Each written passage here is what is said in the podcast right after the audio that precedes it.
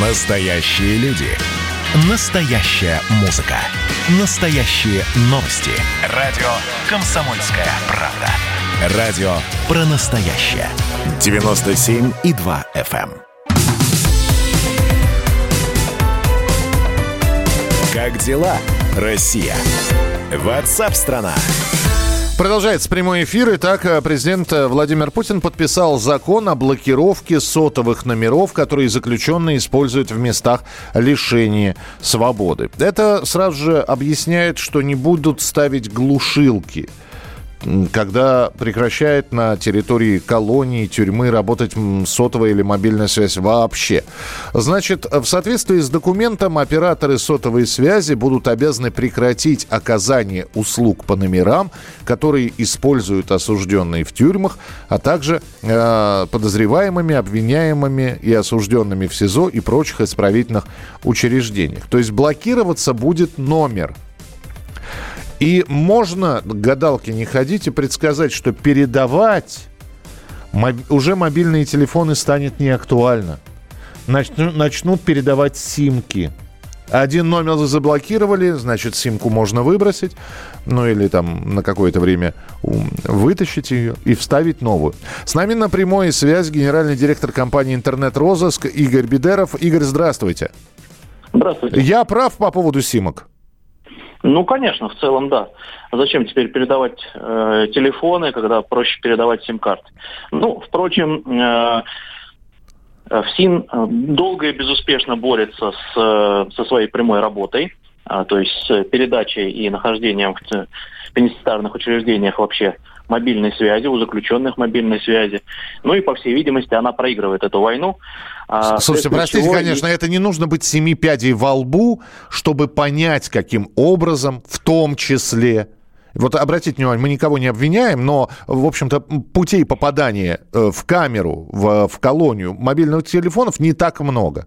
Ну, заметьте, руководство тюремного ведомства, она очень а, изобретательна и показывала, там, бывало замечательные мультики о том, как дроны перелетают через стены тюрем, как перебрасывают э, эти в пакеты завернутые да, телефоны. Да, да, Гол, голубь не может взлететь утяжеленным мобильником, перелететь, значит. Совершенно, совершенно верно. Но в целом мы все понимаем, особенно в связи с Э, перформансами Сбербанка в прошлом году, э, когда находились целые колл-центры, причем колл-центры, подключенные к IP-телефонии, колл-центры, использующие для соединения не мобильную связь совершенно, а интернет.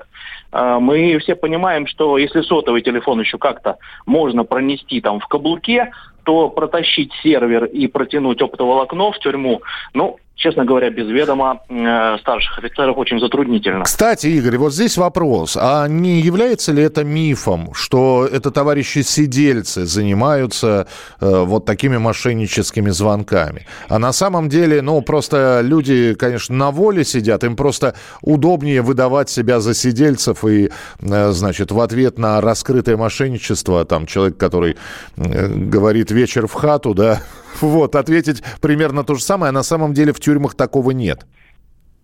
Ну, в тюрьмах это сто процентов есть. Мы даже там с э, одной из съемочных групп э, нашли такого представителя тюремного ведомства, который поведал э, в подробностях и нюансах, как функционирует такого рода колл-центр. Так что в целом истории можно верить, хотя, конечно, количество тюремных колл-центров у нас сокращается, и все больше мы видим, что идут откуда-то из ближайшего зарубежья такого рода звонки. Э, и все-таки вернемся к указу, как с этим будут бороться. То есть выявляют, но это же надо еще выявить. Надо же каким-то образом понять, доказать, вычислить номер, э, что именно этот номер осуществляет звонки, этот номер находится на территории тюрьмы, колонии, колонии, там, ну, в общем, СИЗО. Э, и вот только после этого блокировать. Не кажется, что слишком какой-то сложный и обходной путь, нет?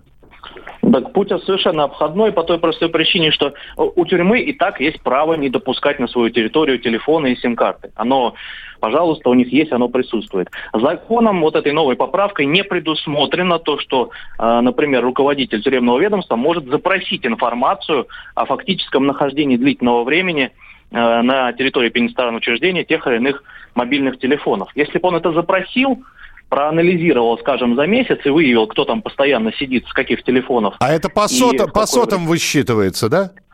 Совершенно верно. Оператор связи это видит, что вот в, да, в зоне действия следующих 300 по триангуляции находятся постоянно следующие телефоны. И их уже отключить тогда можно. То есть это будут там стопроцентно либо сотрудники, их можно будет просчитать по списку сотрудников, либо это будут заключенные, которые используют это все незаконно. Но это, этот функционал не был предоставлен в рамках поправки. Ну, соответственно, мы делаем вывод о том, что руководству ФСИН предлагается обойти заключенных и собрать список телефонов. Э, Игорь, еще один вопрос. Вот здесь я прочитаю просто сообщение от слушателей из Пермского края пришло. Установить глушилки и все. Глушилки работают с небольшим радиусом. Сейчас начнут симки менять, а, ну, как мы об этом и говорили. А то, что у сотрудников связи не будет, это не беда. Они работать туда пришли. Служебный телефон проводной есть. А скажите, рации, вот когда ставят глушилки на мобильную связь, рации работают или рации также глушатся? Э, в зависимости от настроек самой глушилки. Могут глушиться рации, могут не глушиться. Но вообще, если разобраться с вопросами глушилок, то это такая история, которую заявил э, сам ФСИН, попросил у правительства 3 миллиарда рублей на то, чтобы оснастить тюремное учреждение глушилками. Но в условиях э, наличия колл-центров, работающих через интернет, это просто не будет работать. Ну, то есть интернет, то есть, интернет-телефонию, да. глушилки э, не смогут никаким образом заглушить. Да. И, и... да. И тут вылезает другой интересный вопрос.